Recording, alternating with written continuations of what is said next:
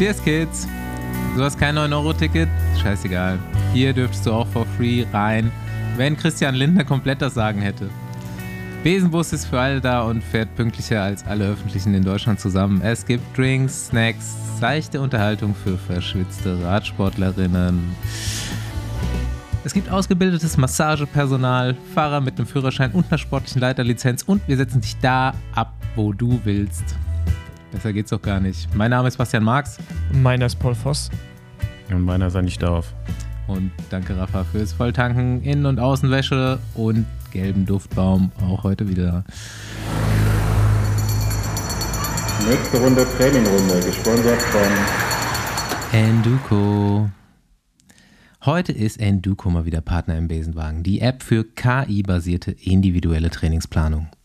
Wenn du es noch nicht gehört hast, was macht Enduko eigentlich? Das Team von Enduko, übrigens auch leidenschaftliche Radsportlerinnen und Radsportler, hat es sich zum Ziel gemacht, individuelles Training mit Hilfe von KI-Technologie für jeden verfügbar zu machen. Bisher hatte man die Wahl zwischen standardisierten Trainingseinheiten, die nicht individuell sind, und einem Personal Trainer, der zwar individuell, dafür aber auch deutlich teurer ist. Mit Enduko bekommt ihr eine App, die euch ganz individuell Trainingspläne generiert. Und diese dann jedes Mal auf euch anpasst, sobald sich was bei euch ändert. Beispielsweise, wenn ihr mal nicht trainiert habt. FTP-Tests werden ebenfalls verplant und natürlich richtet sich der ganze Plan nach euren Saisonzielen, die ihr in der App hinterlegen könnt. Wer also strukturiert nach einem Trainingsplan trainieren möchte, der sich 24-7 nach ihm richtet und wer dabei nicht zu viel bezahlen möchte, für den könnte Enduko interessant werden. Die App könnt ihr ganz einfach zwei Wochen lang testen und dazu geht ihr natürlich auf enduko.app slash Besenwagen. In unseren Shownotes alles nochmal nachzulesen. Yo, Leute, was geht ab? Was sind eure Free Drinks? Paul, du bist am Urlaub. Ich bin noch im Urlaub, ja. Letzter Tag, ne? Nee, nee. Ähm, jetzt geht's jetzt geht's gleich. Also ich gehe gleich äh, nach, nach Mexico Geht's City. gleich Nach Mexico City. Äh, weil flie fliegen gut. darf ich nicht mehr. Ähm, und dann sind wir da noch drei Tage, bevor ich dann zurück nach Europa schwimme. Okay.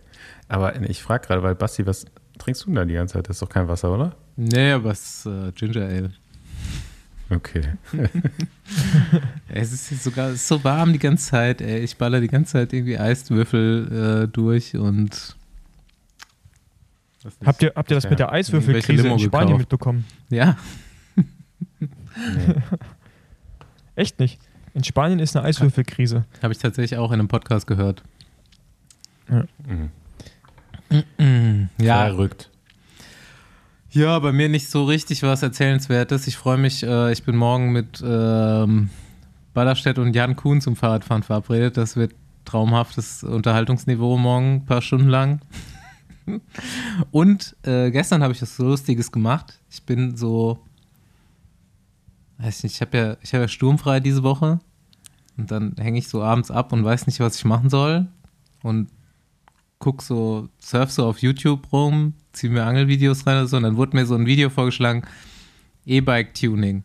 Und dann bin ich voll in Rabbit Hole gefallen. Sau geil. Habe ich mir dann wirklich so vier, fünf Videos angeguckt. A, wie so Cops so Kontrollen machen und Leute rausziehen, die ihr E-Bike getuned haben. So jeder Trottel kauft sich dann auf Amazon so eine Box, die man über irgendeinen so Geschwindigkeitsnehmer einfach nur drüber klebt. Die kostet, glaube ich, auch nichts und dann fährt das Ding doppelt so schnell wie vorher. Das ist natürlich komplett illegal, aber ja, und dann waren auch noch so Anleitungen zu, wie du mit irgendwelchen Kabeln und Spulen was zusammenbastelst mit Baumarktmaterial, wo das Teil dann 85 fährt. 85 ist krass. Ich habe mal vor ein paar Jahren, habe ich mal äh, so zeitweise in München gewohnt und dann habe ich, kam ich von irgendeiner Trainingsfahrt so auf dem Nachhauseweg äh, auf den Isarradweg, so circa 30 Kilometer vor München und dann hat mich einer überholt mit einem E-Bike, aber so halt mit weit über 40 km/h und ich bin dann so hinterher in den Windschatten reingesprintet und bin dann einfach komplett an dem Radweg im Windschatten bis nach München reingefahren. Und dann so kurz bevor ich abbiegen musste, bin ich so neben ihn gefahren. Ich so, ja, danke fürs Mitnehmen und so, aber ganz schön krass der Teil hier, so, dass das über 40 fährt und so. Ne? Ich wusste gar nicht, dass das so beschränkt war. Ne? Also es ist echt schon, müsste ja mindestens jetzt mindestens sieben Jahre her sein. Und dann meint er so, ja gut, das ist gar nicht so erlaubt. Ne? Dann zieht er so aus seiner Hosentasche oder Jackentasche oder so, zieht er so seine Nummernschilder, die er abgemacht hat, raus. Ja, die muss ich jetzt so abmachen, weil wenn ich damit erwischt werde, gibt es richtig Ärger und so. Ne?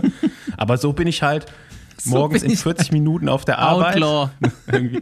ja, Ey. fährt er halt irgendwie 30 Kilometer, in, Der- fährt er hin und zurück, ne? also pro Strecke 30 Kilometer. Der- mit dem Teil halt super schnell. Mit dem Auto braucht er halt das Doppelte, meint er. Naja, gut, aber, aber mit einem Pedelec darfst du ja schneller fahren, bis 45. Ja, ne? es, keine Ahnung, also der, weiß ich nicht, das Ding war ultra krass auf jeden Fall. Also da konntest du, als ich war, in, ich war da ja noch Profi, das war eigentlich schon ein gutes Motortraining dahinter. Nice. Und er fuhr halt mit dem Rad Ey, ne, der- und nicht mit einem Roller oder so.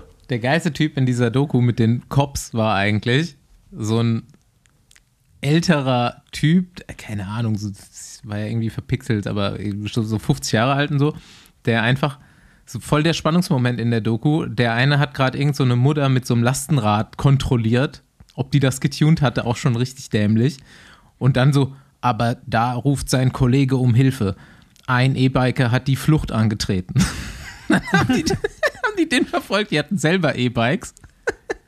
Aber nicht getuned. Nicht getuned, aber dann haben die den irgendwie trotzdem gekriegt, haben die so ein bisschen die Verfolgungsjagd gezeigt so und so, ah, wussten nicht, wo der hin ist, aber hier geht's auch nicht weiter. Und dann hatte der sich so versteckt in, ah, in so einem Parkhaus, irgendwie in so einer, in so einer Nische und haben den so gefilzt, ja, warum sind sie abgehauen? Der so, ich weiß es nicht. Äh, Ist das Rad getuned? Nein, der hatte gar nichts zerbrochen. Der war einfach nur sein erster Reflex, als die Cops kamen, war Flucht. Wie geil ist das? Also, sie haben alles gefilzt und so und der Typ sah auch relativ Ja, normal aber aus. das, den Reflex kennt man doch, oder? Ja, normal. ja, gut. Mein, mein spannender Alltag. Ja, würde ich gerne mitfahren, aber ich kann leider nicht. Ich fahre morgen äh, nach Holland zur Spanien-Rundfahrt. Ah, ja. ja, ja, das ist auch. Erik, Erik. Ah, ja, stimmt. Den müssen wir eigentlich auch mal wieder interviewen. Den können wir hier einblenden gleich. Der startet ja jetzt auch Erik schon. Horst Hemke ist richtig sauer. Genau. Der ist richtig sauer. Aber zu Recht, äh, zu Recht. Ich habe das auf der Karte da gesehen, die er bei Instagram hochgeladen hat. dachte ja, oh, okay, das sieht echt ziemlich bekloppt aus. Ey. Zweimal fliegen während einer dreiwöchigen Rundfahrt für alle Fahrer. Zwei Flugtransfers. Richtiger Schwachsinn. Und Erik Horst Hemke Ja. muss alles pedalieren. Ja, vor allem, der muss ja, bevor er überhaupt in Spanien mal losfahren kann, muss er durch ganz Frankreich. Das ist schon krass, Mann, Alter. Das ist halt echt, da war er dies Jahr noch nicht. da ist schon dabei ja noch nicht. Kenne ich mich schon aus. Ist, doch- ist doch geil, ist das Die erste Mal, dass, Schlafplätze und so. Kennt er ja alles schon. das erste Mal, dass er jetzt dann halt nicht vor den Profis ankommen wird, ne? Und Das jetzt schon weiß, ist halt auch krass einfach, ey. Ah ja, das habe ich gar nicht mitgekriegt. Gut. Also Ja. ich, mehr als 250 pro Tag muss man auch wirklich nicht machen. Hm. Ja, er hat, schon, er hat schon gesagt, dass er halt das nicht schafft, aufgrund der langen Transfers. Hm, ja, das habe ich mitbekommen. Ich glaube auch, ich will mal behaupten, der, nächstes Jahr macht er keine Grand Tour mit dem Fahrrad mehr. Mit. Nee, glaube ich Ja, zumindest nicht die Vuelta wahrscheinlich. Ähm, Aber das muss ihm erstmal einer nachmachen, oder? Also ich glaube, das wird auch so schnell erstmal keiner, keiner mehr machen. ach, ich Das glaube, macht das, selbst, das, nicht, ich das glaub, macht das selbst Morten nicht. jedes, jedes Jahr so ein das paar Verrückte, die man gar nicht Ja, aber mitkriegt. nicht alle drei. Alle drei? Ja, ja, drei? also das, ich habe auch mehrere Zuschriften bekommen, ja, das hat der und der schon gemacht und so, das ist wirklich. Ja, so also, eine. Das ist das Nee, neue drei. Everest-Ding, ne? Grand Tour. Grand Tour fahren. Hm. Drei machen auch mehrere? Ja, also haben schon Leute gemacht auf jeden Fall, habe ich zugeschrieben bekommen. Okay. Aber Und- findet ihr auch, dass Da seit habe ich nichts von mitbekommen. findet ihr auch, dass seit, seit Corona, also sagen wir vor, vor der Ja. Pandemie, vor der Pandemie war 200 Kilometer einfach richtig langes Training. Da hat jeder, Alter, ich habe 200 Kilometer gefahren. Da in der Pandemie irgendwann 300, Mittlerweile irgendwann ist 400. jeder schon 300 gefahren auf jeden Fall. Also 300 Ja, genau. ist absoluter Standard mittlerweile ja. als längste Fahrt. Ich bin noch keine 300 gefahren. ja, okay. Du, Andi, du, du bist ja auch, du bist Ich glaub, du bist ja auch selbst mal mit vor, San Remo in dem Jahr. ausgestiegen aus dem ambitionierten Radsport genau. vor, Ja, vor das hat zehn nichts mehr Jahren mit oder was. ambitioniertem Radsport zu tun. 300 Kilometer fahren. Aber du Ambitionen bist selbst bei an San sich Remo keine selbst. 300 gefahren, ne? Andi, oder? Hm? Du bist ja selbst bei Was? San Remo keine 300 gefahren, oder? Nee. Das ist schon schwer, man Poggio ausgelassen. Cipressa auch? Es war. Nee, Nee, dieser Bus wir hatten noch gefahren. den Transfer zwischendurch. Ach ja, Wir stimmt. haben ja den Tokino-Pass Bingo. im Auto gemacht. Aber das war jetzt, keine Ahnung, ich war, waren 280 oder so. Aber, aber auch das einfach unnötig lang. Unnötig lang, ja. Unnötig lang. So heißt die Folge. Die wird auch nicht unnötig lang heute. Wo ich auch schon mal gefahren bin, übrigens, äh, ist die Kids Tour in Berlin. Das ist jetzt auch schon was länger her. Oh, 1999. was für eine Überleitung. ja, Großartig. oder? Habe ich jetzt dir mal abgenommen. Ja, kurz, Und kurz äh, nach dem Die ist äh, jetzt auch. Start deiner Karriere vor Corona-bedingt. 25 Jahren. Die, genau. Die, das war, glaube ich, mein erstes internationales Rennen. Müsste gewesen, müsste das erste international gewesen sein, oder? Oder? Ja, also mit so ganz, ganz vielen beteiligten Nationen. Ich bin bestimmt schon mal in Luxemburg oder so ein Rennen gefahren oder in Belgien. Ähm, genau, die hat jetzt auch pandemiebedingt ein paar Jahre nicht stattgefunden und wird jetzt wiederbelebt. Danke hier auch nochmal äh, an die Raf- Rafa, an die Rafa Foundation. Ähm, die hat nämlich jetzt quasi die ehemalige Kids Tour gerettet und die wird jetzt unter dem Namen Kids, äh, Tour de Berlin ausgerichtet. International Youngster Race. Also ich weiß nicht, warum der zweite Name noch dazu muss, weil Tour de Berlin fände ich schon okay. Ähm, und findet jetzt am Wochenende statt. Drei Etappen. Einmal direkt am Alex, Alex am Alexanderplatz in Berlin, Tempelhoher Feld gibt es eine Etappe und nochmal am Olympiastadion in Berlin. Ich weiß gar nicht, wo das ist. Paul, weißt du das? Richtung Spandau. Also alle Berliner und Umgebung geht man dahin. Da werden äh, die Nachwuchsklassen fahren aus ganz Europa. Ist immer Ist auch mega- ein ganz cooles also- Event. ich, ich muss auch sagen, ist mega schön da. Also Olympiastadion ist also auf so einem kleinen Hügel. Es sind schöne Häuser drumherum. Das ist direkt am Grunewald. Also kann man auch mal einen Spaziergang machen mit Schöner, seinen Kindern. schöner Ausflug am Sonntag. Genau, Und kann man mal den Kids zeigen, wie die anderen fahren. Hm. richtig.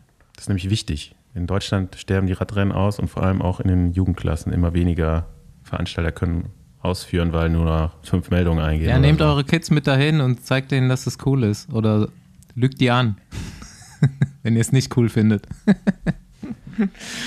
ja. Paul, willst du die nächste Überleitung machen oder soll ich nochmal? Nee, ich habe eine für dich, weil du, wir sind ja jetzt schon bei Radsport in Okay. Deutschland. Du hast gesagt, du hast noch einen Tag zu Radsport in Deutschland. Genau, ja, klar, es war jetzt die Europameisterschaft und ähm, da ist mir mal natürlich bei den ersten TV-Bildern, Die die, so kamen, noch. direkt wieder Ich muss aufgefallen. korrigieren. Die läuft, Die die, läuft, ja, genau. Ja, Das Straßenrennen der Männer war jetzt am Sonntag und die ersten TV-Bilder waren einfach so, wo ich dachte, okay, äh, das sollte es eigentlich öfter geben wieder in Deutschland.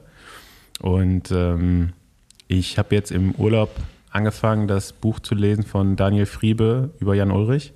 Äh, auch eine absolute Leseempfehlung für jeden hier, der zuhört. Und da habe ich nämlich gelesen, 2004, jetzt könnt ihr mal raten, wie viele Renntage, UCI-Renntage es in Deutschland gab in der Saison 2004. Das war so der Boah. Höhepunkt. Ich glaube, da gab, ich glaube, da hatten wir zu dem Zeitpunkt noch mindestens fünf, fünf Tagesrundfahrten in Deutschland, glaube ich. Dann gab es Sparkassen, Giro, Heinleite, Frankfurt, Hamburg. Hamburg. Frankfurt, Hamburg. Ey, da sind wir bestimmt bei 40. 30, Nee, 30, 40. Thüringen-Rundfahrt zählt bestimmt auch noch dazu, weil das ist ja auch UCI. Ich sag 50 Renntage. Basti?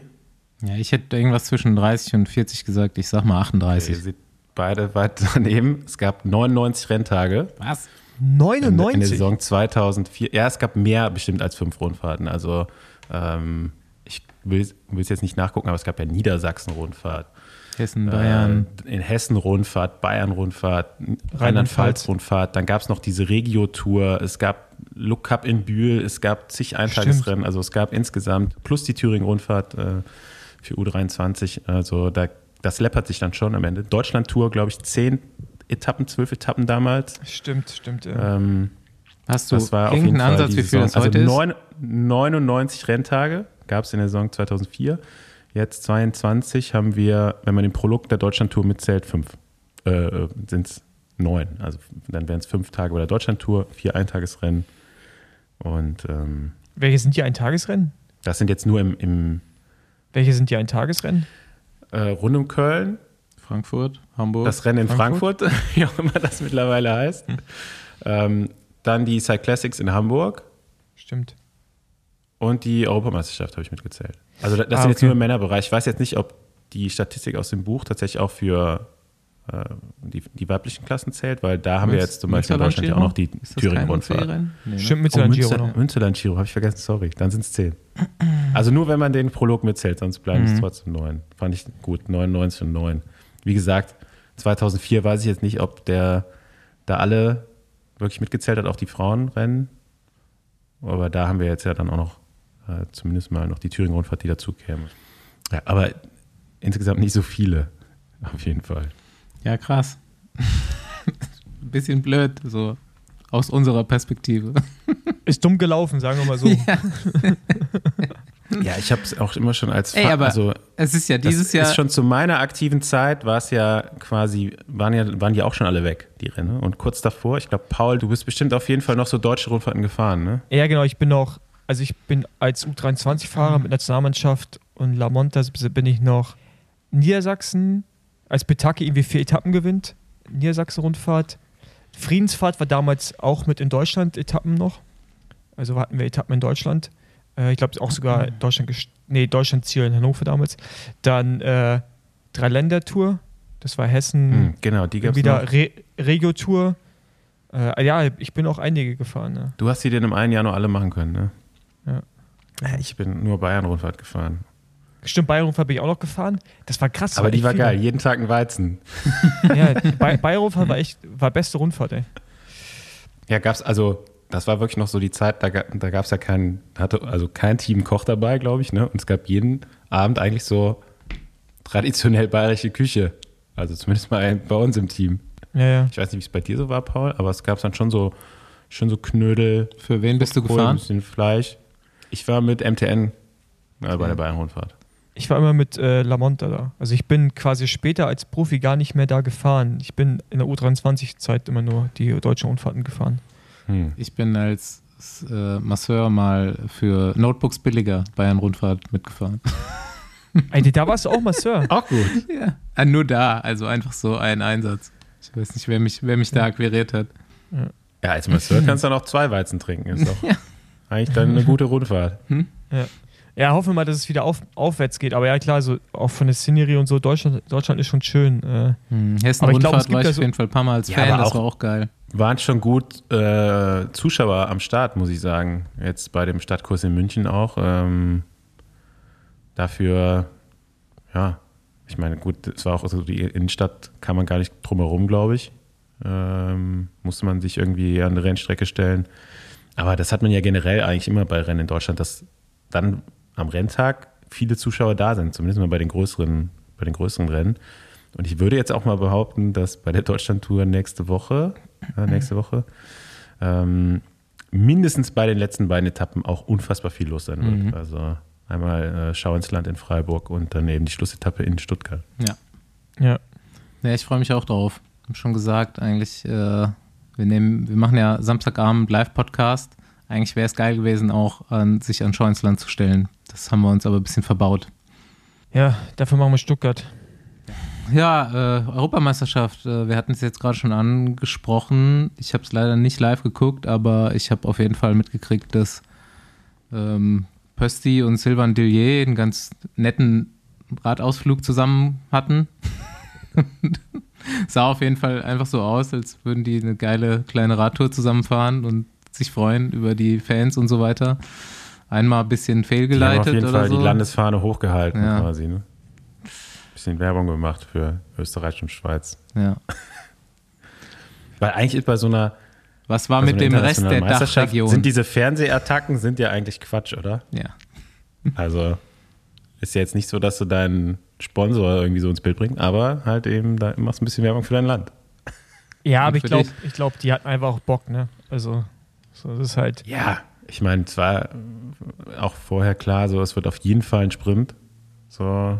Und äh, was willst du halt machen, ne? Wenn, wenn Ja. du keinen Sprinter dabei hast, der da vorne mitfährt, dann kannst Interessant, du halt entweder im Feld mitrollen oder fährst halt vorne raus. äh, interessant ist ja wirklich, hat Daniel Martin auf Twitter äh, auch äh, mal so zusammengefasst, es gab bis jetzt noch keine Europameisterschaft für Bergfahrer oder richt, also oder also einen richtigen schweren Kurs.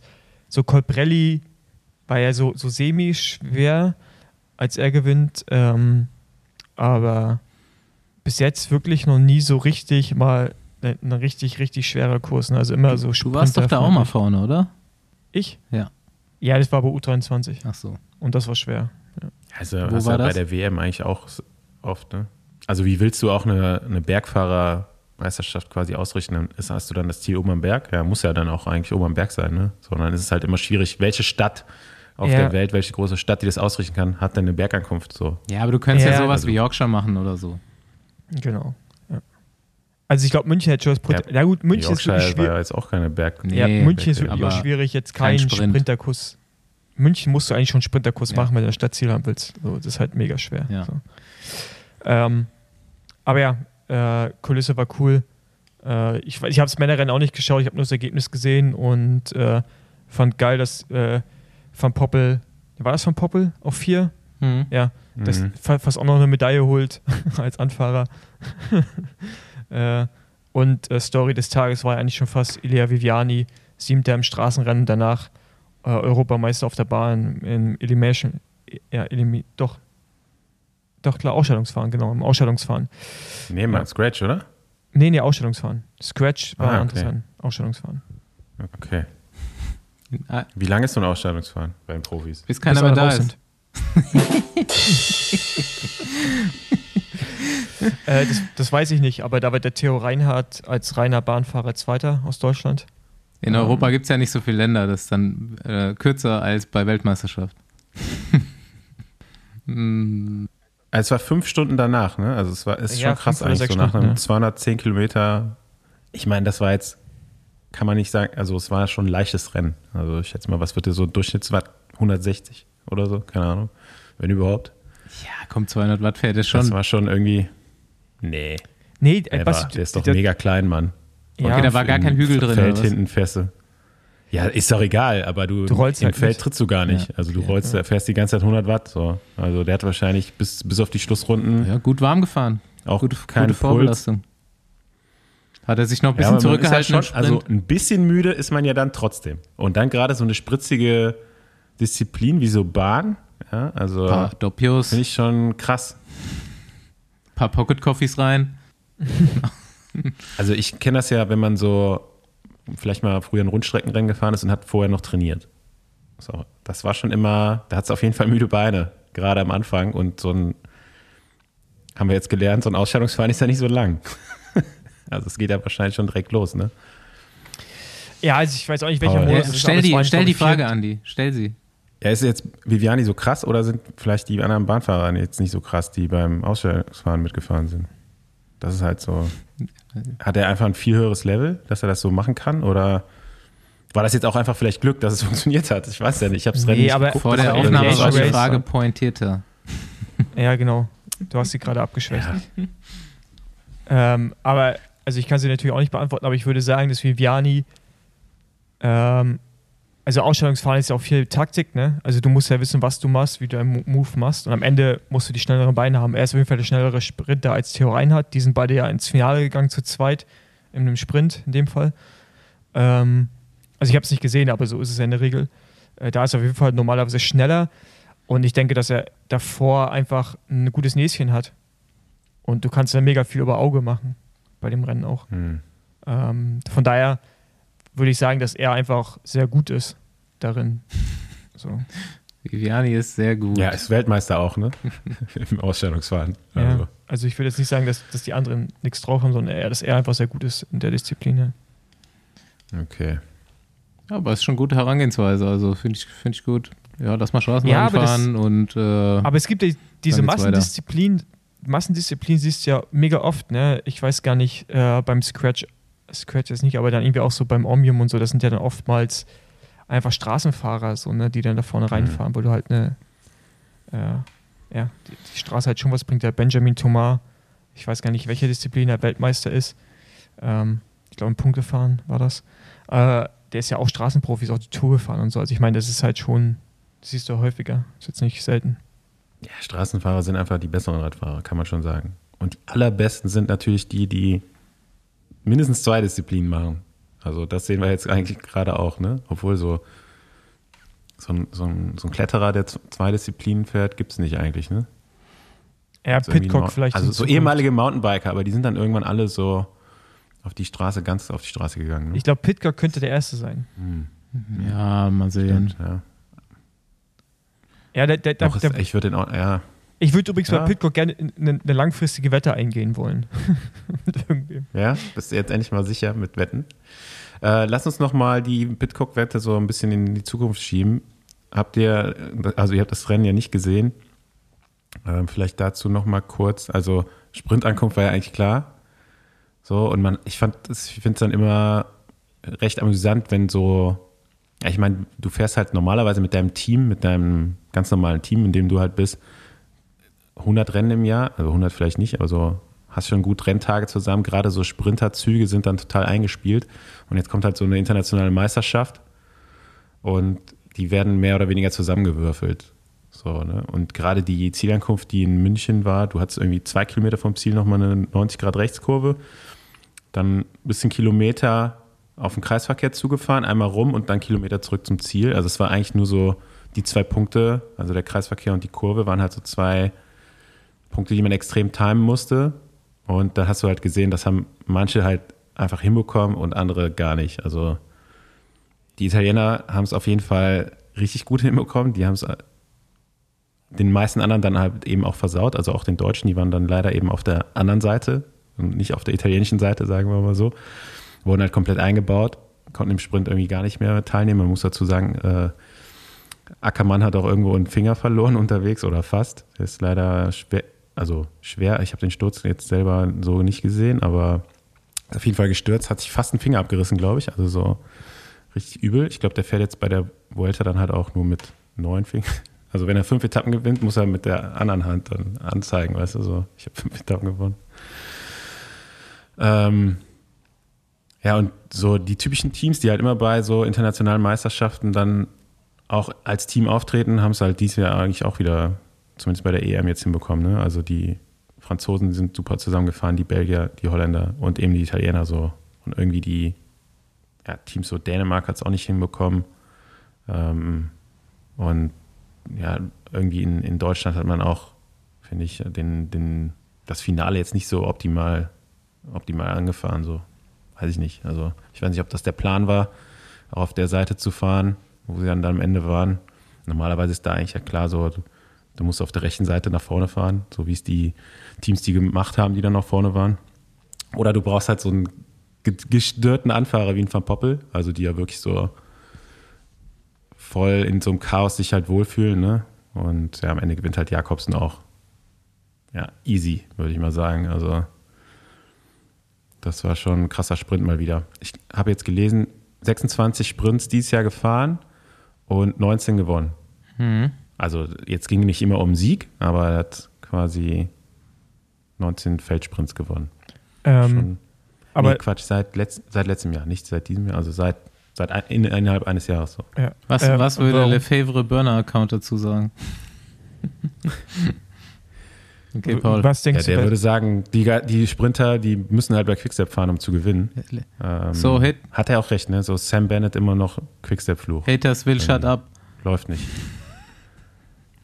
Äh, Haters gonna hate, das ist übrigens der äh, Username bei Instagram von dem kleinen Hater.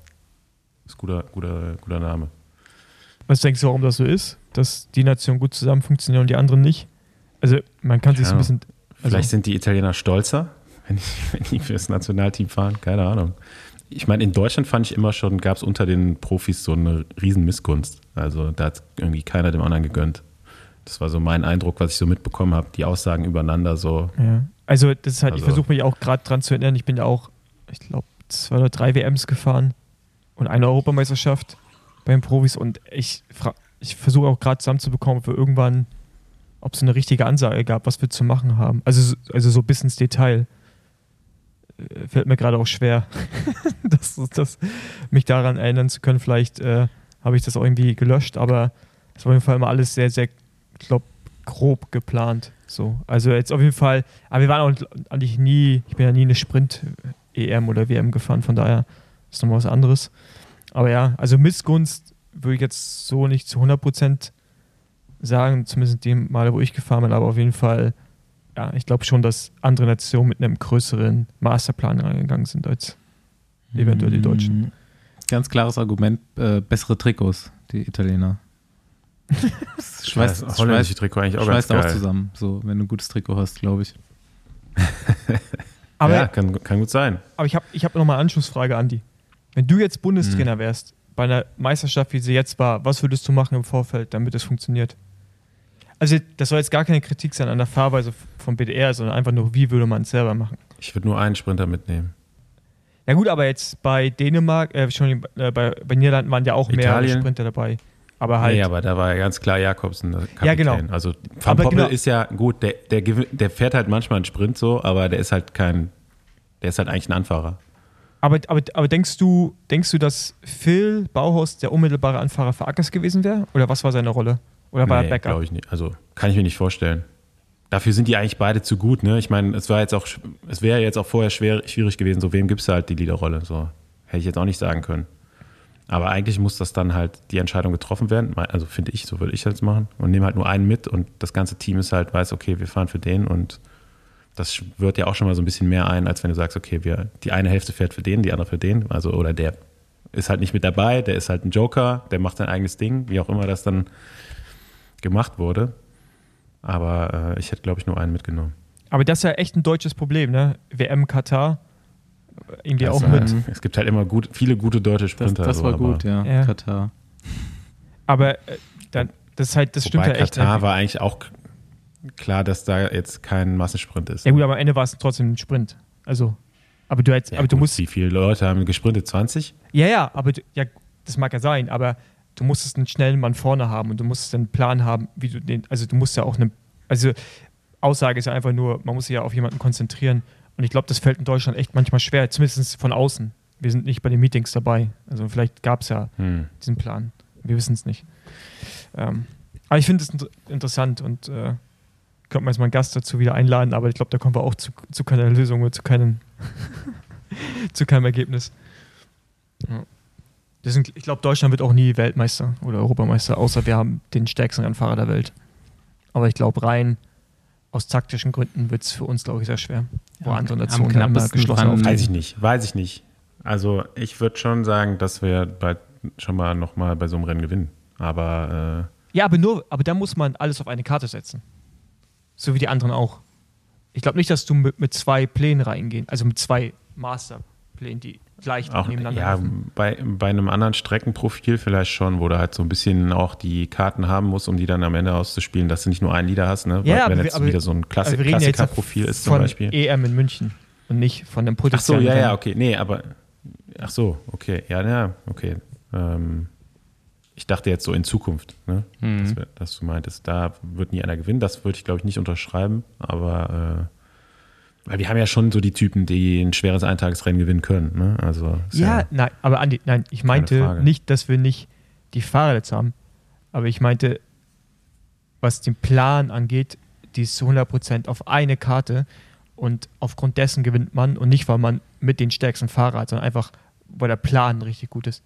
Weißt du, ich meine? Also, so, weil einfach ein Plan dahinter steckt.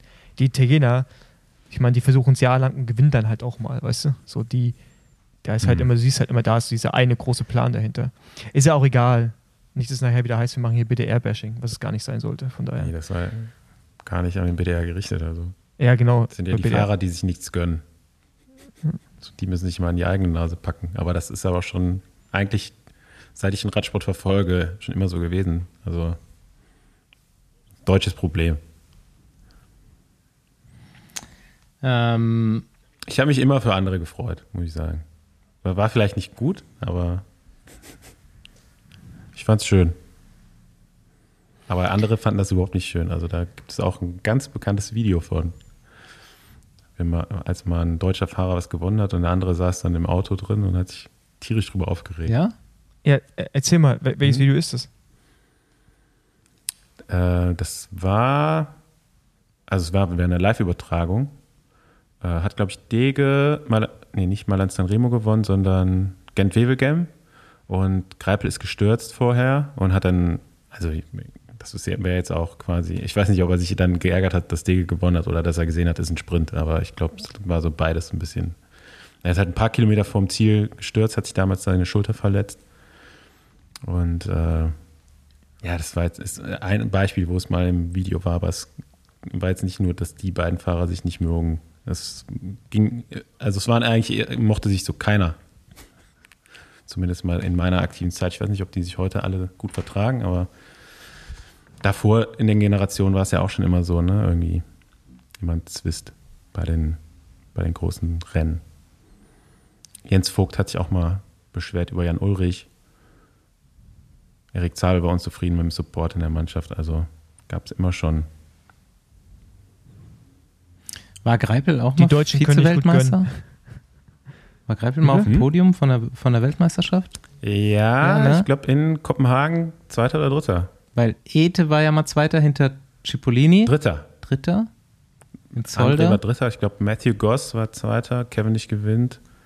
Stimmt, das ist komplett Ja. Highroad-Podium, ne? Damals.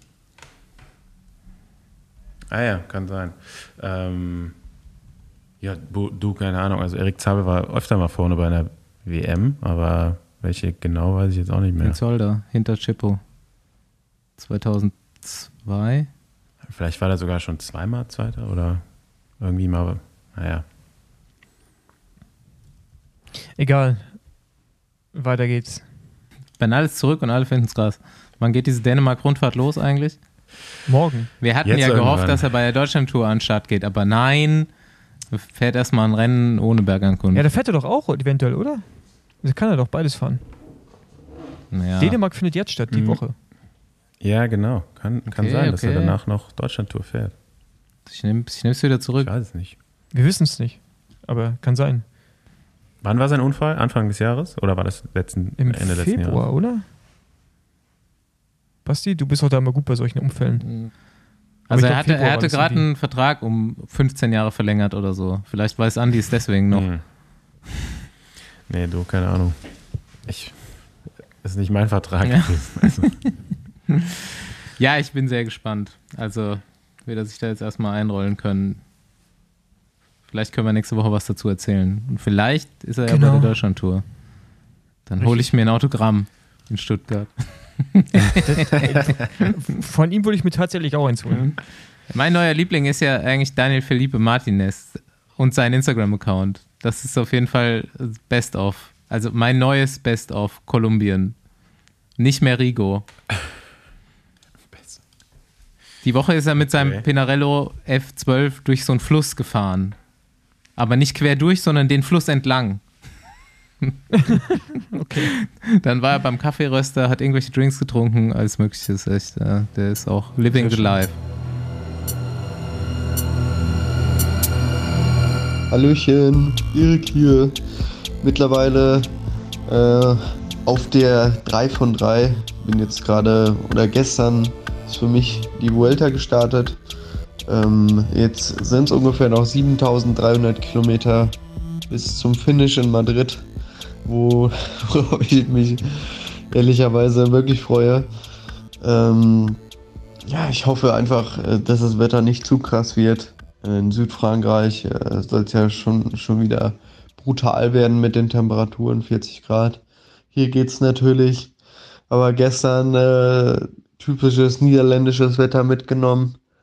Einmal richtig Regen. Ähm, dann war ich irgendwie zu blöd, um meine Sattelhöhe richtig einzustellen. Die war irgendwie anderthalb Zentimeter zu hoch. Ich weiß nicht, wie ich das gemerkt habe. Das, das hat sich dann in meiner rechten Wade auf jeden Fall ziemlich hardcore wiedergespiegelt. Äh, tut ziemlich weh. ja, aber geht schon irgendwie. Ähm, ja, jetzt äh, die ersten drei Etappen sind noch in der Niederlande. Äh, wie man die Niederlande kennt, natürlich ziemlich, ziemlich flach. Ähm, ich werde hier die ganze Zeit von den, von den Straßen verscheucht, weil ich weiß nicht, warum die auf die Idee kamen, alle die ganzen Routen über, über so Bundesstraßen zu leiten, wo keine Fahrräder drauf fahren dürfen. Das nervt auf jeden Fall ziemlich und ist auch ein bisschen gefährlich. Äh, aber irgendwie kommen wir schon, schon ans Ziel. Utrecht ist auf jeden Fall richtig schön. Ähm, bisschen entspannter als Amsterdam. Sieht eigentlich gleich aus wie Amsterdam. Ja, aber sonst hoffe ich eigentlich auf eine geile Rundfahrt. Äh, das wird schon. Bis nächste Woche oder so. Ja, ich habe ähm, schon von einem Hörer, äh, der hat sich schon irgendwie vor einem Monat per Mail angemeldet, dass er ähm, Vuelta-Intros auf Spanisch schicken will. Bin ich in Kontakt, super, freue ich mich schon. Und ja, es ist halt mal wieder, es ist halt die Vuelta. Wir wollten mal ein T-Shirt rausbringen, wo drauf steht, es ist halt die Vuelta. die steht mal wieder an, aber eigentlich freue ich mich auch. Also, die Vuelta ist ja eigentlich Dieses Jahr auf jeden Fall. super. Ach, in den letzten Jahren war die schon eigentlich super aggressiv gefahren. Also von einem größeren Teil des Pelotons als früher. Ja, ja. Ja, ich meine, das ist ja auch immer mehr so Rest der Rampe ne, des Jahres. Einfach nochmal so alle, die irgendwie bei der, bei, bei der Tour irgendwie enttäuscht haben oder durch äh, Verletzungen ausscheiden mussten, versuchen es da nochmal. Rampe ist auch eine sehr schöne Metapher auf jeden Fall. Roglic ist auch wieder dabei. Ja, Also, das ja, war genau. mein Also ich gar Tweet nicht so des Tages am Tag, als Roglic äh, bei der Tour wieder gestürzt ist, war so instantly der Tweet draußen so, dass die, die Vuelta-Organisatoren sich schon so wieder die Finger gerieben haben. Ja, ich meine es auch gar nicht negativ, aber ich finde die Vuelta auch eine angenehme Rundfahrt. Also, du, du weißt nie, Mhm. was du bekommst. Also, ist halt immer schwer einfach. So ist halt nie leicht. Du weißt nicht, so, wer gewinnt. Das finde ich immer geil. Also so, du kannst es nicht auf Ja. zwei Leute runterbrechen oder so. Genau. Ja, vor Es ist, eigentlich, Jahr es ist nicht, wie der ne? Giro, es ist wie der Giro so ein bisschen, nur anders. Ja. Ich finde, die ist dieses Aber Jahr nochmal richtig gut besetzt. Also, ich meine, ich, hab ich bin jetzt auch so ein bisschen äh, aufgeregter quasi vor der Rundfahrt. Als ich, also letztes Jahr war so, okay, habe ich mir eigentlich fast gar nicht angeguckt.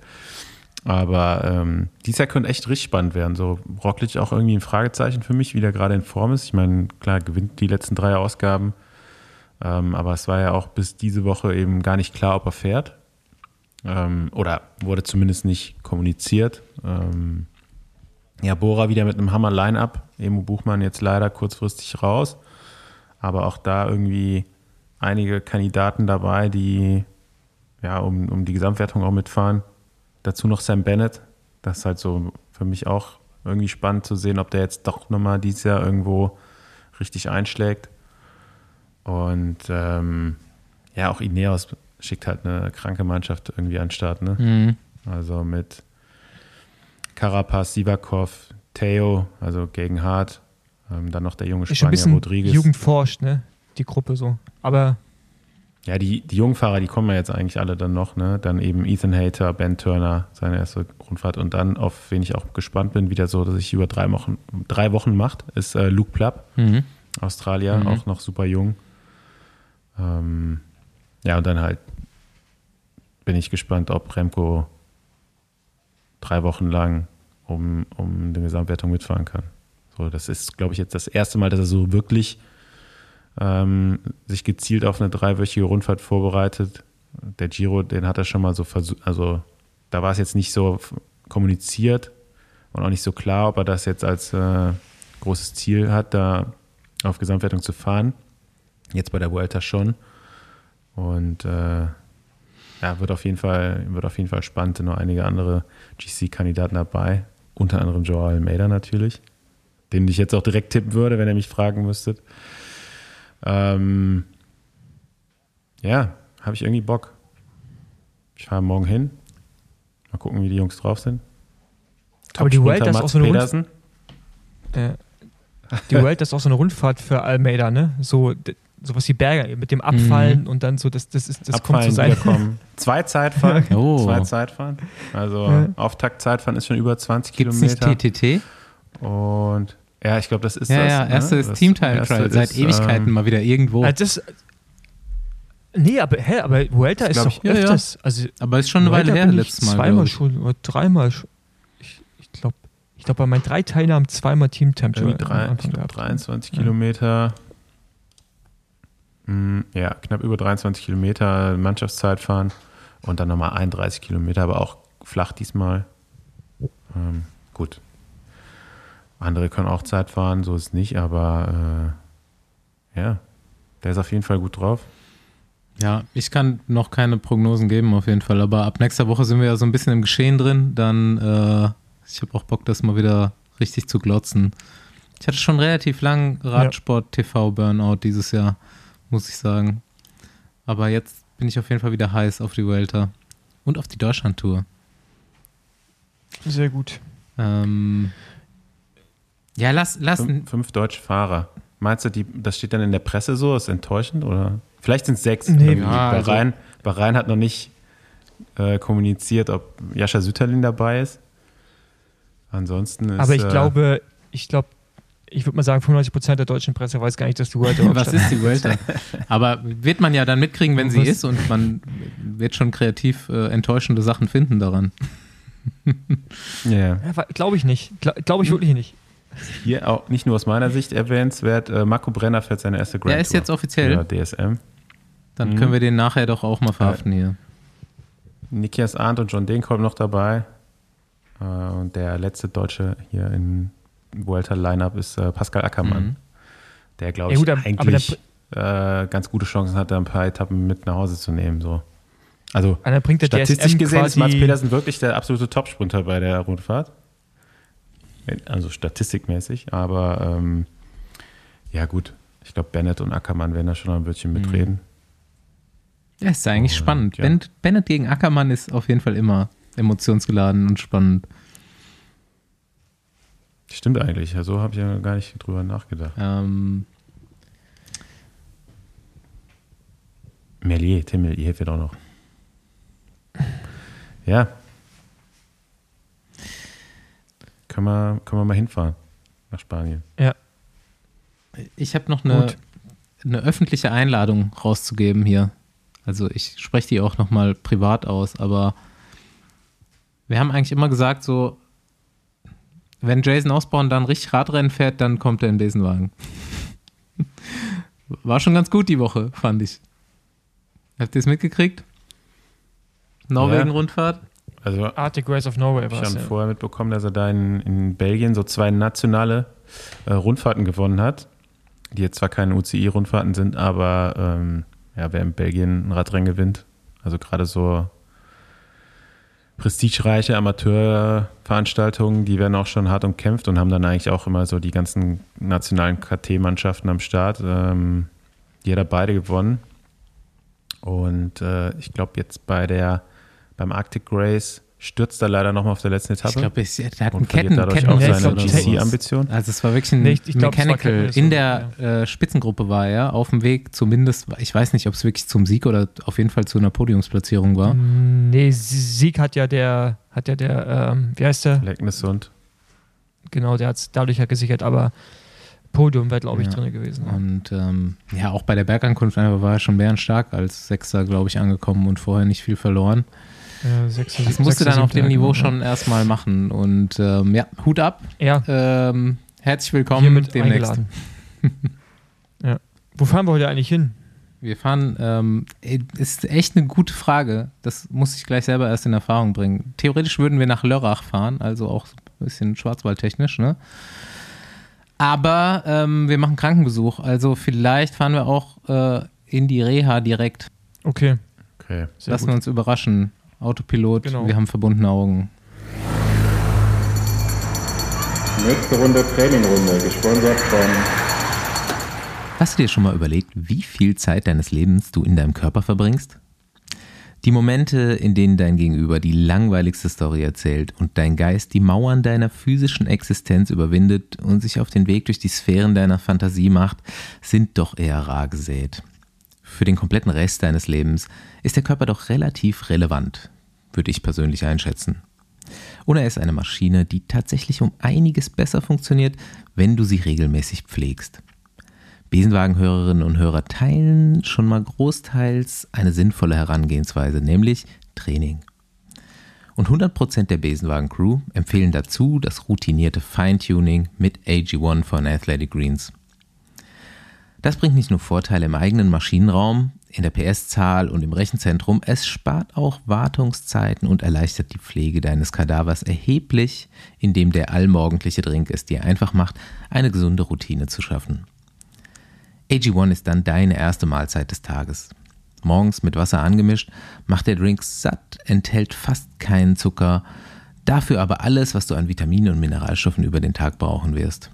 Und dazu noch eine gute Portion Ballaststoffe, paar Algen, Kräuter und besagte 75 Vitamine und Mineralstoffe. Dein Drink ist vegan, gluten- und laktosefrei Und auf der Website athleticgreens.com kannst du schauen, was genau alles drin ist. Wenn du jetzt Lust bekommen hast, lass dir doch dein grünes Paket bequem monatlich nach Hause liefern. Für Besenwagen-Hörerinnen und Hörer gibt's noch ein Goodie oben drauf. Auf athleticgreens.com slash Besenwagen erhältst du kostenlos einen Jahresvorrat an Vitamin D3 und fünf Travel Packs zu deinem AG1-Abo dazu.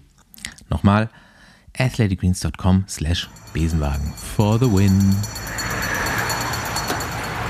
So, für uns alle eine Überraschung. Bevor ich dich vorstelle, wo sind wir heute hingefahren? Sind wir nach Lörrach gefahren oder irgendwo in die Reha? Mm, in die Reha am Tegernsee bei München. Oh, gar nicht so schlecht, auf jeden Fall landschaftlich. Oh, nicht schlecht. Ja, es lässt sich auf jeden Fall hier aushalten, ja. Leider kannst du nicht Rad fahren. Ähm, ja, ich beginne mit der äh, Kurzvorstellung. Hallo äh, und danke, dass du da bist, Clara Koppenburg. Hi, freut mich da zu sein. Hallo. Hallo. Jo, ich habe es gerade Paul schon erklärt, der hat meine Aufzeichnung etwas zu äh, kryptisch gefunden. Du bist beim Giro Donne gestürzt und hast dir, glaube ich, leider das Becken oder eine Schaufel davon gebrochen und musst jetzt eine ganze Weile lang aussetzen, bis du wieder loslegen kannst. Und lagst bis dahin echt nicht schlecht in der Gesamtwertung. Tendenz war auch steigend. Ich glaube, auf, der Etappe, auf der Etappe am Tag vorher Mhm. warst du Neunte. Mhm. Und Ja. ähm, ja, musst jetzt leider etwas abwarten, bis du wieder einsteigen kannst. Du bist 27 Jahre alt, ähm, 1,70 Meter groß, kommst aus Lörrach und ähm, bist so ein bisschen Späteinsteiger in den Radsport, aber das können wir gleich, glaube ich, äh, komplett besprechen. Was ich irgendwie immer dachte, ist, und ich glaube, das ist völliger Schwachsinn, nachdem ich mehrere Podcasts schon mit dir gehört habe, jetzt gestern und heute, dass du dich so ein Okay. bisschen absichtlich aus den Medien raushältst, weil, also ich verfolge dich schon ein paar Jahre und äh, ich dachte immer so, ja, der, also mediale Aufmerksamkeit für Clara Koppenburg ist doch relativ niedrig gemessen an dem, Mhm. wie gut sie eigentlich fährt. Aber ist Quatsch, Okay, ne? also nett, danke. Ich sehe das als Kompliment. ähm, nee, also ich habe das jetzt nicht bewusst gemacht, mich da irgendwie versteckt oder so. Es kam nur einfach nie irgendwie auf mich zu. Und ich bin dann nicht der Typ, der dann sich irgendwie groß ähm, auf Social Media irgendwie groß präsentiert oder so. Also ich habe nichts dagegen, aber irgendwie hatte ich das Gefühl, ich habe auch nie groß was zu sagen. Also ja. Ja, aber keine Ahnung. Ich habe die auf jeden Fall gerne gehört, diese anderen Podcasts. Danke. Es hat mir auch zunehmend Spaß gemacht, deswegen war ich jetzt umso, also hat mich echt gefreut, dass ihr mich gefragt habt und ja. ja, jetzt im Radsport-Podcast hier. ähm, ja, keine Ahnung, vielleicht die Frage an die anderen. Auf jeden Fall haben wir heute mal so eine. Ich, ich würde sagen, du würdest dich auch als reine Bergfahrerin bezeichnen, oder? Ja. Ja. Also ich war, früher hatte ich noch ein paar mehr Stärken, ähm, wo ich auch noch andere Aufgaben im Team hatte. Und es hat sich dann in den letzten so drei, vier Jahren hat sich das dann wirklich ziemlich aufs Bergfahren beschränkt.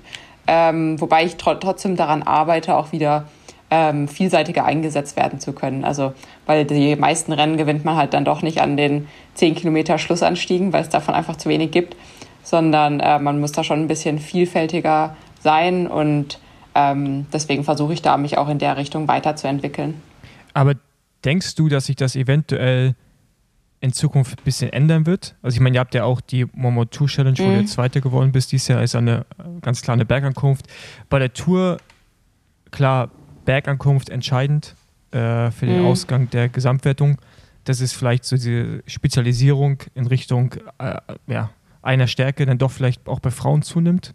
Ich meine, das wäre ja gut Ja. für dich, ne? wenn du jetzt hättest die Tour fahren können, Absolut. wäre sicherlich eine, eine Kandidatin für Top 5 gewesen, denke ich mal. Top Ja, 10, das denke ich schon 5. auch. Also da hast du natürlich ganz klar recht. Ähm, und ich werde auch gar kein, auf gar keinen Fall irgendwie versuchen, meine Bergqualitäten irgendwie zu mindern oder so, das gar nicht, sondern einfach noch ein paar, einfach ein bisschen mehr Kraft zu bekommen, weil man muss halt auch im, im Etappenrennen erstmal bis dorthin kommen, bis die Etappen dann wirklich so richtig spannend werden. Und wenn ich es dann auf irgendwelchen anderen Etappen im Sprint oder so vergeige oder auf den Gravelstraßen irgendwie die ganze Zeit nur rumstürze, dann komme ich ja gar nicht zu den Bergen, das ist dann auch nicht so gut. Und wahrscheinlich werden auch zunehmend mehr Zeitfahren dann doch wieder eingebaut. Und ähm, wenn ich dann im Zeitfahren irgendwie zwei, drei Minuten verliere, dann, ja, dann ist es erstmal wieder ganz schwer, die am Berg rauszufahren. Von daher, so hatte ich das dann gemeint, dass ich da einfach noch meine, meine Schwächen ein bisschen mehr ausbaue, ohne meine Stärken zu vernachlässigen.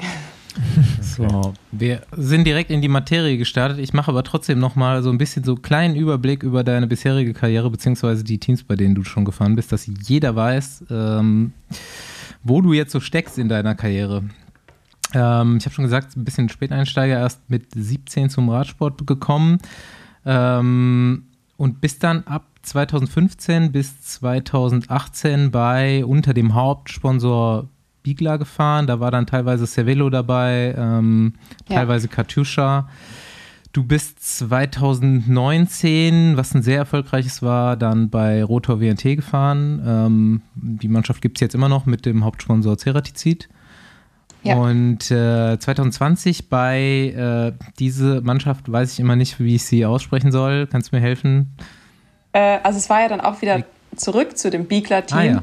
Und da, genau, das war das gleiche Team, wie ich die ersten vier Jahre gefahren bin und ähm, hatten aber dann durch Corona während dem Jahr einen Sponsorwechsel und wurden dann von Biegler Katjuscha zu Paul K. K. Ja. oder so.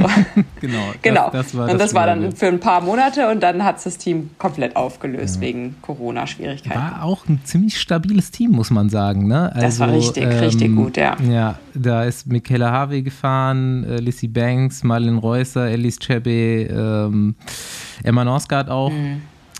Mhm. Danach bis zu 2021 zu Rallye, um 2022 jetzt im ersten Cofidis Frauenteam zu landen. Richtig. Ähm, genau, dann, ich nehme mal die drei letzten Jahre, habe ich zumindest aufgeschrieben, 2019 habe ich schon gesagt, war ziemlich erfolgreich. Erste im GC bei der Valencia-Rundfahrt, zweite im GC bei der Ardèche-Rundfahrt, vierte im GC in Kalifornien. Ähm, ich weiß nicht, ob das jetzt richtig aufgeschrieben ist. Ich glaube nämlich nicht. Manchmal mache ich hier in Slack oder in Trello so Aufzeichnungen und dann hier steht nämlich immer nur noch Erste und du warst nicht immer Erste. nee, ich wünschte, es wäre 2020, glaube ich, Zweite im GC bei Valencia, ja. ne? genau. Und genau. Äh, 2021 die Burgos-Rundfahrt, das war Vierte. Mhm. Ich, ja, ja, ich habe es gut auswendig gelernt. Hier steht nämlich nur noch immer Erste. Schön wäre es. Ja, also auf jeden Fall ähm, dieses Jahr ja auch schon, Paul hat es angesprochen, One Two Challenge als zweite. Das habe ich sogar live geguckt. Äh, man kann jetzt glücklicherweise oh. immer mehr äh, live verfolgen. Ähm, mhm. Davor auch in den Alpen noch ein Rennen äh, sehr gut bestritten. Ich glaube, dritte gewesen und äh, siebte im GC bei der Tour de Suisse schon gewesen. Also da ist schon eine richtig gute Rennfahrerin vorhanden. Leider, ich glaube, auch letztes Jahr schon verletzt, ne? Auch, auch letztes Jahr schon mal ja. so einen stabilen Bruch. Ich habe mir leider letztes Jahr genau beim gleichen Rennen einen Tag früher, nee, einen Tag später, ähm, also bei der neunten Etappe, habe ich mir eigentlich den gleichen, gleiche Verletzung zugezogen und war dann da auch wieder drei Monate komplett raus und Reha und alles Mögliche.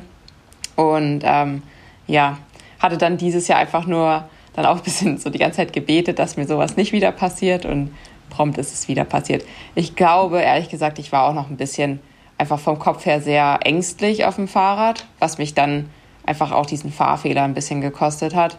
Ähm, weil ich einfach, also ich habe gemerkt, okay, ich komme wieder zurück und fühle mich auch eigentlich recht wohl im, im Feld und habe Spaß und ähm, fühle mich auch ziemlich, also ziemlich stark eigentlich. Aber auf den Abfahrten habe ich jedes Mal gemerkt, dass ich da alle möglichen Positionen verliere, die ich irgendwie vorne reingefahren bin und einfach echt noch Angst habe. Und ähm, das hat mich dann, glaube ich, auch diesen Sturz gekostet. Und ähm, jetzt für nächstes Jahr muss ich da einfach ganz klar dann auch vielleicht mit einem Mentaltrainer oder so arbeiten, dass ich mhm. einfach und auf jeden Fall auch fahrtechnisch ein bisschen was dazu lerne, dass ich da einfach nicht mehr diese, diese Angst habe. Das wollte ich gerade fragen, ob du dir dann da eben professionelle Hilfe holst oder was da dein Plan ist. Ähm, ich denke schon, dass es einfach Sinn macht, ja. Ja, dass mir einfach jemand so ein bisschen ja wieder die Sicherheit auf dem Fahrrad gibt, weil jetzt zweimal diese, so ein Sturz, das macht natürlich schon dann auch was mit einem, auch wenn ich jetzt wirklich das Gefühl habe, also ich habe die gut verkraftet. Ähm, auch gar nicht so, dass ich irgendwie auch nur eine Sekunde überlegt hatte, ähm, mit irgendwas aufzuhören, weil da bin ich einfach viel zu, das macht mir einfach alles viel zu viel Spaß. Ähm, aber ja, also das sollte natürlich nicht der Fall sein, dass man vor den Rennen eher Angst hat, anstatt dass sich darauf freut. Und ich denke, das macht auf jeden Fall Sinn und eben auch fahrtechnisch, dass mir da irgendjemand wieder zeigt, wie man die Kurven anfährt und was macht man eigentlich, wenn das Hinterrad ein bisschen rutscht, weil eigentlich passiert ja dann nichts, wenn man das, wenn man dann nicht völlig verkrampft, ja. Das könnte Paul machen. Aber, Würde ich annehmen. Ich bin um jede Hilfe bin ich dankbar. nee, aber, aber, das, aber Als hast, du überlegt, irgendwie, hast du überlegt, irgendwie auch mit einer äh, Psychologin oder irgendwie so Mentaltraining zu arbeiten? Da in der Hinsicht? Also dann Also ich muss, ich muss mich da jetzt noch ein bisschen äh, damit befassen. Jetzt momentan geht's rein um, um äh, meine, meinen Knochenbruch, so, dass ich mich erstmal darauf konzentriere, ähm, dass das alles wieder heilt. Und ich denke, sobald ich dann auf dem Fahrrad sitze, ähm, dass ich dann besser daran, glaube ich, auch arbeiten kann. Ähm, und dann muss ich mal schauen, ob, ob ich da jemanden kenne oder ob mir jemand, äh, ob mir jemand jemand empfehlen kann oder vom Olympiastützpunkt oder so. Das werde ich dann mal sehen, ja. Aber ich habe direkt noch eine Anschlussfrage. Ist denn, also bei den Männern kann man ja schon feststellen, der Männerabteilung, dass Abfahrten und das Rad unter Kontrolle haben immer mehr Relevanz erhält, also auch für Leute, Mhm. die eigentlich vor allem berghoch schnell fahren können. Ähm, ist es bei euch im weiblichen Bereich auch so, dass man, man sieht, dass die Fahrtechnik jetzt, oder es jetzt einfach viel mehr Frauen eine bessere Radbeherrschung haben als vielleicht vor noch irgendwie drei, vier Jahren Mhm. oder so? Ja, also bei uns sind schon echt extrem viele richtig gute Bergabfahrer. Und ähm, ich denke, das ist einfach entscheidend, weil die, also entweder ähm, kommen die dann wieder zurück, wenn sie am Berg ab, abgehängt wurden, kommen sie auf der Abfahrt wieder dran. Oder sie attackieren halt in die Abfahrt rein. Und ähm, ja, also ist natürlich nicht gut, wenn ich dann auf jeder Abfahrt irgendwie abgehängt werde. Deswegen macht es schon Sinn, dass man da fahrtechnisch einfach besser wird, ja. Wie ist es denn in Frankreich zu fahren? So, ich frage immer ganz gern so nach den, nach den verschiedenen Teams. Du hast jetzt auch schon so ein bisschen Erfahrung. Ähm, Ja. Auch schon mal jetzt so ähm, mit Rally ein amerikanisches Team gehabt. Mhm. Ähm, wie sind so die Unterschiede? Also die Unterschiede sind wirklich extrem. Also hätte ich so nicht gedacht. Ähm, also das amerikanische Team, das war was ganz Besonderes, hatte ich das Gefühl, weil also da war, kam halt auch dazu, dass sie nur zweimal im Jahr rübergekommen sind nach Europa und ich die dann gar nicht so viel mit denen zu tun hatte oder gar nicht so viel Rennen fahren konnte und dann wieder verletzungsbedingt ausgefallen bin. Aber die Mentalität ist schon nochmal eine andere und zu dem Zeitpunkt war ich auch wirklich die einzige Europäerin in dem Team. Und jetzt dieses Jahr mit Kofidis, ähm, also es ist schon, es ist auf jeden Fall Französisch. ähm, ich wünschte, ich hätte mein Französisch in der Schule ein bisschen besser gelernt, um mich einfach besser mit denen verständigen zu können. Also es ist jetzt nicht so, dass niemand Englisch spricht, das nicht, aber die Hauptsprache ist schon die meiste Zeit Französisch. Und ähm, ja, aber ansonsten, also ich fühle mich da wohl und die sind alle, alle nett und wenn man sich nicht versteht, dann lächelt man sich halt an. Ja. Wer, wer sind so deine Bezugspersonen im Team? Gibt es da schon so ein bisschen äh, eine Freundin auch? Ja, ähm, ist einmal die, die Italienerin, weil die natürlich dann auch Englisch Ja. spricht, ähm, die Martina Alsini und die, die andere ist eine junge Französin, Citrine, äh, die ist einfach, also ich habe noch nie so einen fröhlichen Menschen erlebt und sobald die kommt in den Raum und es ist einfach die beste Stimmung und das finde ich immer total viel wert. Irgendwie, die nimmt mir auch oft ein bisschen so die Nervosität und ähm, zeigt mir einfach auch, wie viel Spaß das Ganze macht und da bin ich ihr echt immer dankbar und mit der verstehe ich mich super, ja. Ja, was ich ähm, auf jeden Fall in der Recherche schon rausgehört habe, ist, dass du super gerne Radprofi bist, dass du äh, diesen Job Ja. grundsätzlich auf jeden Fall ziemlich geil findest und dafür bezahlt zu werden, äh, Rad zu fahren in allen möglichen Landschaften. Und ähm, ja, mir kam die Frage, es geht ja im Besenwagen auch immer so ein bisschen ums Persönliche und um den Menschen hinter dem Sportler. Was würdest du machen? Ich weiß, du hast äh, Sportwissenschaften studiert und ähm, bist auch quasi da, jetzt sagen wir mal in Anführungszeichen beruflich in der Richtung unterwegs. Aber was würdest du machen, wenn du gar nichts mit Sport machen würdest? Gibt es noch irgendwas? Ich würde sofort, einen Tag später, wenn ich mein Rad in die Ecke stelle, würde ich gerne mein eigenes Café eröffnen. Da träume ich schon, seit ich ein kleines Kind bin, träume ich da und meine Schwester, die ist auch ganz Feuer und Flamme. Und wir sammeln in unseren Köpfen, aber auch schon auf Papier, sammeln wir sämtliche Rezepte und haben schon, wissen ganz genau, wie es aussieht und welches Geschirr wir haben. Und ach, es ist eigentlich alles geplant. Es muss nur noch der Tag kommen, wo ich bereit bin, mein Fahrrad in die Ecke zu stellen, sozusagen. Sehr gut, der Okay. Plan ist vorhanden. Ja. ähm, ja hier, Bist du dann auch so ein Kaffee-Nerd? Oder Ähm, geht es eher darum, so ein Kaffee zu haben? Also es muss auf jeden Fall der beste Kaffee dann natürlich der ganzen Stadt bei uns sein. Aber ich bin jetzt nicht so der krasse Kaffee-Nerd wie viele andere Radfahrer. Also ich habe schon gern guten Kaffee, aber für mich tut es auch mal echt ein langer Filterkaffee. Ähm, ja, Hauptsache Kaffee, aber es muss jetzt nicht irgendwie ganz genau der Espresso mit so und so viel Gramm sein und so weiter. Da kenne ich mich dann doch nicht aus. Aber musste ich dann auf jeden Fall eine Barista-Ausbildung machen, das danke ich schon.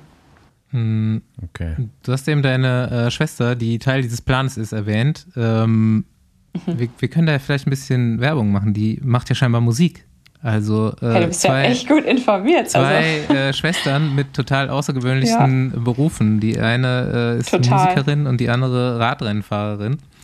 Ähm, ich glaube, das haben sich meine Eltern auch anders ja, vorgestellt. denke, das habe ich mir auch gedacht in der Recherche. So. Ja. Ja, Nee, ja, das also ist so im ist elektronischen so, ja. Bereich, ne? Ja, genau. Also sie hat, ähm, macht das jetzt seit acht Jahren etwa und lebt auch in London. Und äh, für mich ist sie immer so, ich vergleiche sie jetzt so mit Avicii oder so, ne?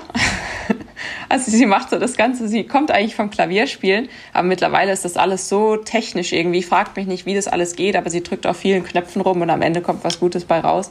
Ähm, Kann man sie, Ja, kann man sie finden, so, wenn ich jetzt irgendwo in iTunes oder sowas unterwegs bin? iTunes bin ich mir nicht ganz sicher, wir benutzen alle Spotify. Ja. Ja, sag, sag mal, was, nach was muss ich suchen? Nach Hanna Koppenburg. Ein ganz außergewöhnlicher Name. Hanna, Hanna und Clara. Sie, ja, also man hat sie auch lang gefunden unter Hannah Plays Keys, aber da bis, bin ich mir jetzt nicht mehr sicher, ob sie darunter noch. Oh, jetzt bin ich echt eine schlechte Schwester. Ähm, nee, also man Wir- findet Wir sie. kriegen das hin. Ja, gut. Ich glaube, ihr macht wahrscheinlich die bessere Recherche als ich. Ähm, ich habe schon, äh, ich hab schon überlegt, ob wir dich anhauen, ob wir einen Song dann von ihr hier im Abspann spielen können, aber leider auf iTunes nicht zu finden. Ich bin iTunes Ja, hm, Dulli. schlecht. Ähm, ja, die äh, Zeit rennt uns so ein wenig davon. Hast du eine Besenwagengeschichte für uns? Saßt du schon mal in einem Besenwagen in deiner Karriere? Außer in diesem. Ähm, ja, war ich tatsächlich in einem meiner ersten Rennen, bin ich gestürzt, ungefähr in Kilometer fünf. Hab noch versucht weiterzufahren und vor mir ging dann die Schranke runter. Ähm, und dann stand ich da lange und dann hat der Besenwagen neben mir gesagt, ja, ich glaube, das Rennen ist vorbei, du musst jetzt einsteigen. Ja, dann bin ich die restlichen 130 Kilometer im Besenwagen hinten Sehr dran gut. gefahren. 130 Und habe Kilometer ist eine gute Distanz. geschämt. habe mich wirklich sehr geschämt. Das wurde, aber das Schöne war, der Besenwagen wurde immer voller und voller. Ähm, und den anderen ging es nicht so gut, weil die sind eingestiegen, weil sie gestürzt sind. Und ich bin ja nur eingestiegen, weil ich einfach da dann auch doof hinter der Schranke stand. Ja, Andi? Ich wollte nur hören, wie bist du überhaupt zum Radsport gekommen? Ähm, also ich habe ganz viel, ich hab, eigentlich habe ich alle Sportarten einmal durchprobiert. Irgendwie, ich mir hat immer alles Spaß gemacht und immer war ich jetzt nirgends ganz schlecht, aber vor allem auch nicht ganz gut. Und habe dann gegen Ende meiner so Abi-Zeit oder so habe ich vor allem viel Leichtathletik gemacht und habe dann mit dem Sportstudium angefangen und dort bin ich dann auch in so Rennradgruppen von der Hochschule gegangen. Und zuvor hatte mein Papa mich ein, zwei Mal aufs Rennrad gesetzt, weil er ähm, selber Arzt bei einem, bei einem Männerteam war und da immer so eine Leidenschaft hatte und ich hatte aber überhaupt nichts damit anfangen können und für mich war das einfach echt absoluter Murks, vor allem die Berge. Ähm, und dann zunehmend habe ich aber gemerkt, doch, das macht mir doch Spaß und ja, dann hat man sich natürlich dann auch in dieser Hochschulgruppe immer mehr mit den Jungs so ein bisschen gemessen und das hat dann Spaß gemacht und dann hatte ich mein erstes Trainingslager, also durfte ich teilnehmen, äh, zusammen mit Leane Lippert und sie war mein absoluter Idol und ich habe sie so angehimmelt und als sie mir dann gesagt hat, dass sie internationale Rennen fährt, da wusste ich, okay, das will ich auch. Und dann hat das alles so seinen Lauf genommen, ja. In welchem Team war der Arzt? Das habe ich mich gefragt noch. Das steht nirgendwo. Äh, das war damals das Leopard-Team und dann wurde das irgendwann mal ähm, Radio Shack, Mhm, meine Track, ich, oder so. ja. Und dann wurde das ja, Okay. genau. Interessant. Er hat mich da auch äh, auf die äh, Colorado-Rundfahrt mitgenommen damals in meinem Abi-Jahr als quasi als Abi-Geschenk. Und dann bin ich da quasi als ähm, Helferin so, als Mädchen für alles, habe ich ein bisschen den, den Jungs die Wäsche gewaschen und ein paar Reiscakes und so gemacht. Und da habe ich das erste Mal überhaupt Radrennen verfolgt. Für mich war das davor totales Neuland. Und da habe ich echt gemacht, so gedacht, wow, das ist ja mega cool, was die Jungs da leisten. Und auch vor allem, wo die auch überall rumkommen. Und das war für mich einfach unglaublich irgendwie zu sehen. Und da habe ich dann echt so gemerkt, okay, das, in, das lohnt sich, glaube ich, da ein bisschen mehr Zeit in, zu investieren und auch gut zu werden und dann äh, auch Rennen bestreiten zu können. Hast du Tipps für Mädels, die ich glaube, es kommt im Moment immer mehr vor, dass eben Mädels mhm. auf dem Rennrad sitzen und merken, dass sie was können, ähm, ja. aber dann keinen Einstieg so finden. Und tatsächlich fehlen ja. mir manchmal auch die Ratschläge, weil so, so richtig viele Teams und organisierte Strukturen gibt es da noch nicht. Ja, das stimmt. Ich finde es teilweise auch echt schwer. Natürlich haben wir in Deutschland die Rad-Bundesliga, aber das sind nicht mal zehn Rennen, mhm. gell, wo man da groß mitfahren kann. Ähm, und dann ist es wirklich schwer, sich irgendwie zu zeigen. Ich denke, es macht auf jeden Fall Sinn, da alle Rennen mitzunehmen und sonst auch an irgendwelchen Gran Fondos vielleicht teilzunehmen oder einfach versuchen, irgendwie in Kontakt mit den anderen mhm, Fahrerinnen treten genau. zu können. Und ich denke, es ist auch auf jeden Fall cool, dass jetzt diese ganze Gravel-Szene immer mehr kommt, wo man doch auch ähm, einfacher reinsteigen kann, weil man da jetzt keine richtige Lizenz oder kein Team vor allem braucht erstmal. Und vielleicht kann man über den Weg noch, also wenn es einem Spaß macht, über den Weg noch versuchen, sich irgendwie ein bisschen, ja, quasi zu präsentieren oder seine Stärken zu zeigen. Ähm, und ansonsten einfach nicht aufgeben. Und ich denke, wenn man was wirklich wirklich will und da Talent hat, dann, dann kommt es schon, ja. Okay. Welche Rennen gewinnst du noch in deiner Karriere? Du kannst jetzt Ansagen machen. Okay. Ähm, auf jeden Fall den Giro und eine Etappe bei der Tour de France. Das klingt gut. Das wäre schon, wär schon ein großes Ziel. Und auf jeden Fall ein Riesenziel von mir. Das sind vielleicht für andere ist das gar nicht so dolle oder so. Aber ich will unbedingt, unbedingt möchte ich mal deutsche Meisterin werden. Also es wäre für mich so ein, ah, ich weiß nicht, das ist für mich irgendwie so eine Riesenehre, ein ganzes Jahr mit dem Trikot auch rumzufahren. Und also dieses Jahr habe ich so sehr gewollt, gell, ich habe alles mhm. probiert und es war mir, ah, ich habe es echt, ich habe es mir so gewünscht. Ähm, und da, da werde ich dran festhalten und das möchte ich nächstes Jahr probieren. Und wenn nicht nächstes Jahr, dann das Jahr drauf aber das ist echt mal, das, das muss mal sein in meiner Karriere. Auf jeden Fall. Davor höre ich nicht ja, auf. Das ist halt in Deutschland echt schwer, ne? Ja. So mit den Fahrerinnen und äh, ja. das ist und dann vor allen Dingen, du brauchst ja schon einen richtig schweren Kurs einfach, mhm. ne? Ja, auf jeden ja, Fall. Nächstes und dann, Jahr ist doch die DM im Schwarzwald, oder nicht? Ja, ja, wurde jetzt gerade ja in Donau-Eschingen. Ähm, das ist gar nicht so weit von mir, was auch sicher cool ist. Ja. Und es kommt natürlich, aber dann denke ich mir auch wieder, ja, dann ist das vielleicht super im Schwarzwald, aber es das heißt jetzt nicht unbedingt, dass der ganze Kurs dann auch wieder mhm. bergig ist. Also man findet auch immer irgendwo flache Straßen. Ähm, aber ich hoffe es natürlich, dass der richtig anspruchsvoll wird. Dazu kommt natürlich bei einer Meisterschaft, die sind immer taktisch so schwer zu fahren, weil dann irgendwie, dann manche sind alleine, so wie ich, manche haben plötzlich, dann haben wir ein Max Solar-Team oder äh, mit zehn Leuten oder so. Das ist immer recht schwer, da taktisch gut zu fahren. Aber ich denke, je schwerer der Kurs, umso selektiver ist es und dann am Ende gewinnt halt einfach die Stärkste und ähm, hoffen wir mal, dass das irgendwann mal ich bin. Weil, kannst du schon sagen, wie es für dich weitergeht? Ähm, so in meiner Jahren, teammäßig? In, ah, in, in den nächsten Jahren. Nee, das kann ich nicht sagen. Ich hoffe natürlich, dass ich mich irgendwie die ganze Zeit irgendwie verbessere und von, äh, also natürlich möchte ich jetzt auch nicht ständig irgendwie das Team wechseln. Das war jetzt die letzten Jahre ein bisschen unglücklich ist das gelaufen durch verschiedene Gründe so. Ähm, aber grundsätzlich hoffe ich natürlich, dass ich irgendwie richtig Fuß in einem Team fassen werde, wo ich mich wohlfühle, wo ich sportlich alles geben kann, wo ich viel Unterstützung habe und dann einfach zu Höchstleistungen auffahren kann. Und ähm, aber wo jetzt da genau meine Reise hingeht, das das kann ich jetzt nicht sagen. Ich gehe grundsätzlich gehe ich offen an die ganze Sache ran und ähm, bin froh über jedes, jedes Team, das, das mich gerne hätte oder ja. du hast auch einen Agenten, ne? ja, habe ich auch, ja. Ähm, schon lange oder? Ähm ähm, jetzt seit einem Jahr. Okay. Und ich glaube, das wird auch immer wichtiger, auch gerade im Frauenradsport. Also ich glaube, im Männerradsport ist es absolut äh, unumgänglich, das ist auch Standard so. Und bei uns Frauen haben das jetzt wirklich seit einem Jahr, haben das immer mehr und mehr, weil das einfach auch äh, wichtig ist. Und wir Fahrer können dann auch einfach so einen großen Batzen an Arbeit und an Gesprächen und so auch abgeben und wissen, dass wir da jemanden im Hintergrund haben, der das Bestmögliche für uns will und wir können uns dann wirklich rein auf die sportliche Leistung konzentrieren und auch viele teilweise vielleicht auch unangenehme Gespräche ein bisschen mhm. umgehen oder so, gerade wenn es irgendwie um Gehälter geht oder um irgendwelche Fragen oder Wünsche, die man noch ans Team hätte oder so. Ähm, da ist es schon ganz gut, wenn man da jemanden hat, der das einfach übernimmt und ja, ich denke, das ist gut. Ja, wir können das bestätigen. ähm, ja, ähm, wie hart ist deine Deadline? Denn wir haben 18.14 Uhr. Ist, Ja, also wir können, also wir richterlich noch fünf bis zehn Minuten weiter quatschen. ist jetzt nicht so hart. Gut, okay. Eigentlich geht es nur ums Abendessen. Ah ja, das ist natürlich ja wichtig. wichtig Ja, das ist halt hier so eine, Hey. so eine Reha-Klinik, ne? Und da sind dann schon auch, also ja, die, da ist dann die Schlange ist dann lang am Buffet und da wird dann auch gern mal, gern mal geschubst und die Essenszeiten sind recht streng. Aber ich kann mir, Aber für euch mache ich da natürlich eine Ausnahme. ich kann mir vorstellen, dass es am Tegersee auch ganz gut schmeckt. Ja, das schmeckt auf jeden Fall. Also für, für eine Reha-Klinik, glaube ich, schmeckt es wirklich gut, ja. Also ich koche daheim anders.